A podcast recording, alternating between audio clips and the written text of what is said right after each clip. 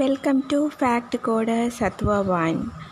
Now we are going to see about Ramayana story. The story of the divine prince, extraordinary.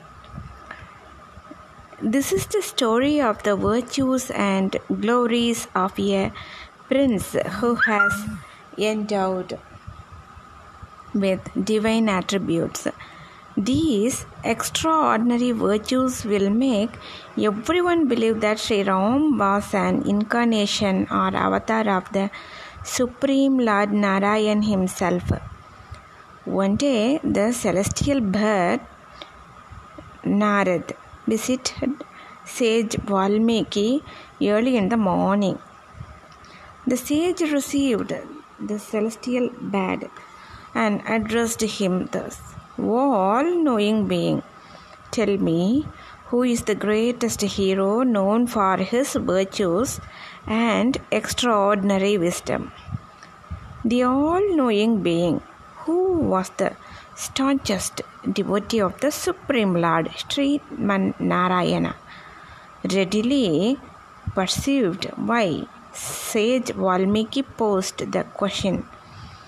The divine bird readily declared, "Sri Ram, who now reigns in Ayodhya, is the noblest and the wisest hero that ever lived on earth." The celestial bird then narrated the story of Sri Ram to sage Valmiki. The words spoken by the divine bird got so embedded in sage Valmiki mind that he thought over all about Sri Ram that he had heard from the celestial bird. Just when the sage was immersed in thoughts of Sri Ram, the sage saw two lovebirds in great ecstasy in each other's company. The sage witnessed that a hunter presently shot and killed the male bird. The female bird was inconsolable.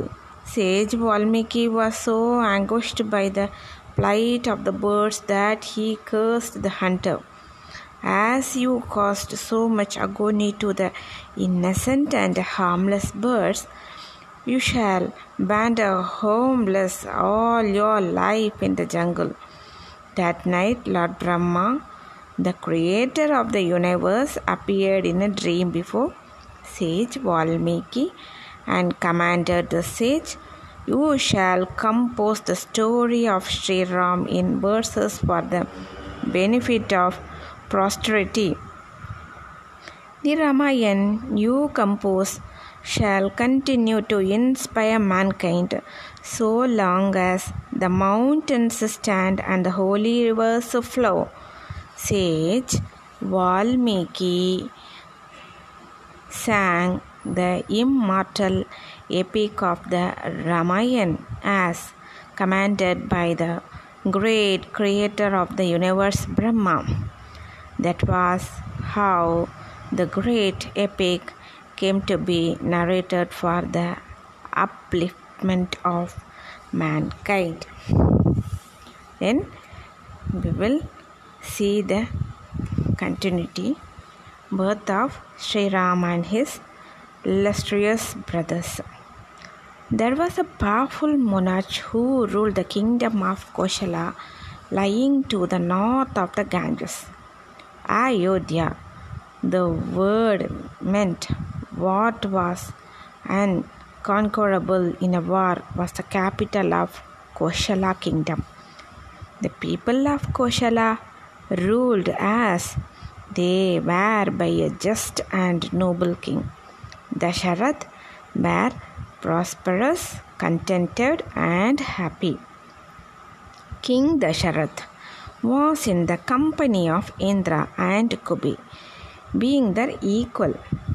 Despite prosperity and abundance, the king was not happy as he was jealous. Following the advice of good men, the king performed a yajna, a sacrifice to propitiate God, that is Putra Kameshti Yaga. about this time at a conclave of the celestial beings in the heaven, they bitterly complained to Lord Brahma, "Venerable Sir, the boon you have granted to the Lanka ruler Ravan has made him invincible. He is tormenting the rulers and the people alike of all three worlds insolently and with impunity. The demon king cannot be subdued by us. He is far too powerful for us. We look up to you for our deliverance." As Ravan had been made invincible against the Devas, the Yakshas and the demons, but not against humans, the omnipotent Lord Narayan assured the Devas that he would be born as the sons of King Dasharatha of Kosala and would slay the demons, including the despicable Ravan. Accordingly, at the yajna performed by King Dasharatha, the god of fire, Agni, stepped out of the fire, a bowl in hand.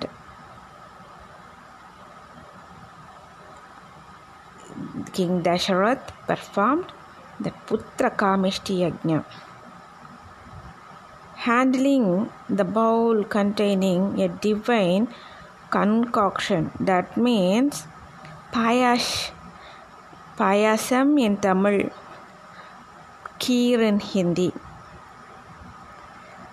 The fire god said, "King Dasharatha, the gods are pleased with you. Take this payasam and give it to your queens. They will console. You are blessed." The king's joy knew no bounds. He gave the payasam to his three queens. The queens conceived. In due course, Queen Kaushalya gave birth to the eldest son, Sri Ram. Queen Sumitra gave birth to two sons named Lakshman and Shatrughan, and the youngest Queen Kaikeyi gave birth to a prince named Bharat. The children looked like the Devas. Sri Ram looked like Supreme Lord Narayan himself. He stole the hearts of not just Dasharatha and all the three queens, but of the subjects of the kingdom as well. Sri Ram was the darling of everybody. The children were brought up with great love and indulgence. They were educated by the most learned men, including the holiest royal preceptor, Vasishtha Maharshi. Sri Ram's obedience to elders, his assimilation of the lessons taught, his mastery over archery and weapons of war, his reverence for the three mothers, his love of his brothers, and above all, his devotion to the service of the subjects amazed everyone. The subjects of Kosala adored Sri Ram. Prince Lakshman was too devoted to Sri Ram. Likewise, Bharat and Shatrughan had tremendous mutual affinity.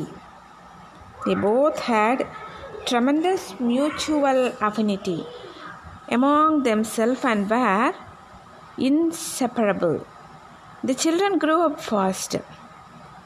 Sri Ram slays demon Shubahu and banishes marriage. When Sri Ram was around 16 years of age, sage Vishwamitra came to the court of King Dasharatha. Sage Vishwamitra was too powerful a sage, whose spiritual achievements were hailed by one and all.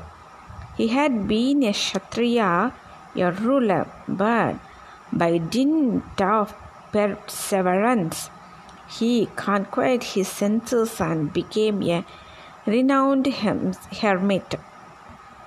He was not content with just being a sage among kings.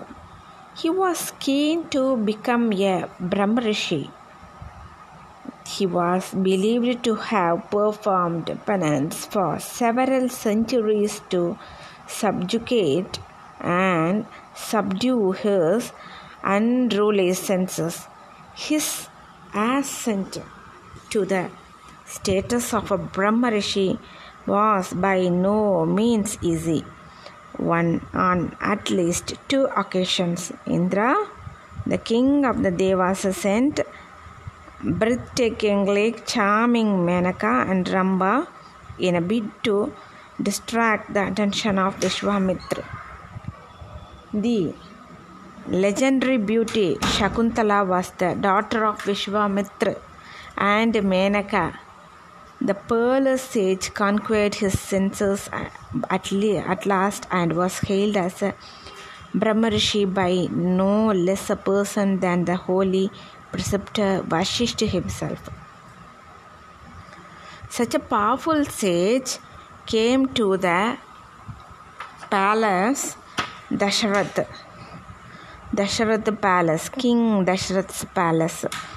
King Dashrath prostrated before the venerable sage and said that whatever he wanted him to do, he would do. Sage Vishwamitra said to the king, "Great king, my yajna, religious sacrifice to propitiate God, is being defiled with blood and human flesh strewn by demons from the sky. I don't want to waste the fruit of my penance by cursing these demons. I want you to send your first son Ram with me to kill the demons and facilitate the yajna." King Dashrath trembled with fear that his most beloved son Ram was just only 16. No, was not 16 yet and might be killed by the demons. King Dashrath offered to go with the sage himself, heading a large army to liquidate the demons. But Vishwamitra insisted that Ram himself accompany him. King Dashrath, overcoming his fear of the powerful sage, said, "If my son Ram leaves me, I cannot endure the separation from him and will die. I will go with you myself." When sage Vishwamitra threatened to go away in a huff, the venerable sage Vashishta intervened and said to Dashrath, "Oh, illustrious king, it won't become a great king of the Chola dynasty like you not to fulfill a promise you have made. Your fear of a grave risk to your son's life is unwarranted. You do not seem to have the faintest inkling of the past of sage Vishwamitra. In fact, sage Vishwamitra has come to proclaim to the world the prowess of Sri Ram. The sage himself is so powerful he can take care of himself and his yajna. Besides, when your son is shielded by sage Vishwamitra, no demon can do any harm to Ram. I would advise you to send not merely Ram. There is absolutely no risk in doing so, but Lakshman as well. You have my assurance. The princes, under the protection of the greatest master of warfare, would be absolutely safe and unharmed. A greatly relieved king sent away his sons Ram and Lakshman with sage Vishwamitra. Presently, sage Vishwamitra, Ram and Lakshman reached the site of the Yajna. On the last day, demons Marich and Subahu appeared in the sky. They were on the verge of defiling the Yajna with human flesh, bones and blood. Sri Ram let go an arrow that carried Demon Marich far away near the sea. With another arrow, Subahu was killed. The brothers in no time destroyed the entire force of the demons who had permeated the sky like dark clouds. The sky was cleared of the demons. Sage Vishwamitra brimmed over with joy. A greatly pleased Vishwamitra gave weapons of astounding power to Sri Ram. The sage Vishwamitra was all admiration for Sri Ram's peerless valor. He blessed the Ayodhya princess. Then, in upcoming episode, we will see about Sita Mata's birth. Thank you so much.